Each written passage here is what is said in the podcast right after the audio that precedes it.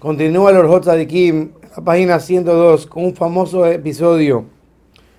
Que esto se compara a una persona que le codiciaba y a una persona que siempre envidiaba. Se encontraron con un rey y le dijo el rey a estos dos, uno de ustedes me puede pedir lo que quiera y le daré al otro el doble de lo que me pide su compañero.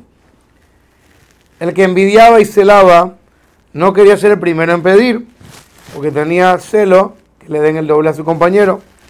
Y el que codiciaba, obviamente codiciaba tener el doble de lo que tiene su compañero. Así que ninguno de los dos quería pedir y presionó el que codiciaba al que tiene envidia que pida algo.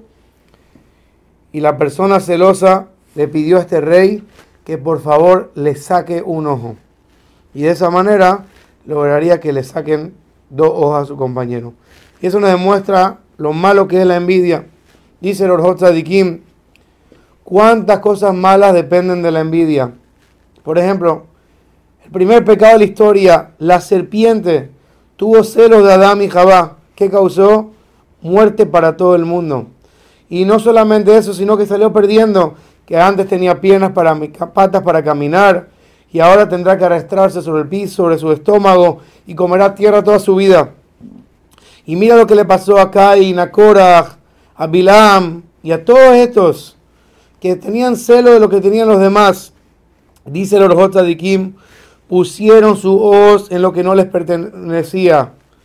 No es suficiente que lo que querían conseguir no lo consiguieron, sino que incluso lo que ya tenían lo perdieron.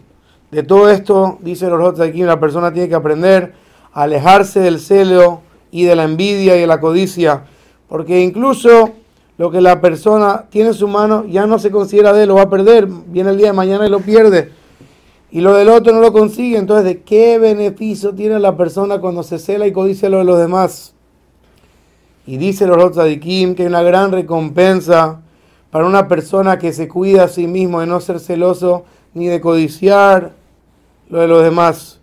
Porque en la mayoría de los pecados, si la persona los transgrede, Eventualmente la persona le da vergüenza a sus malas acciones y se priva a sí mismo por culpa de la vergüenza. Por ejemplo, una persona va a parar de robar porque tiene miedo que la gente se entere que está robando y lo publiquen y va a salir perdiendo mucho. Pero el celo y la codicia están en el corazón de la persona.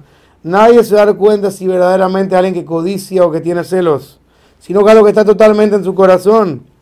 Y sobre eso dijo Dios en la Torá de Yareta Meloeja tienes que tener temor de Dios y cuidarte a ti mismo, porque en realidad son sentimientos que nadie se dará cuenta más que la persona misma. Por eso dice la Torá, que tener mucho cuidado de no ser celoso ni de codiciar, porque son tristes pecados que no tienes tanto el beneficio, la vergüenza externa de las demás para privarte de ellos.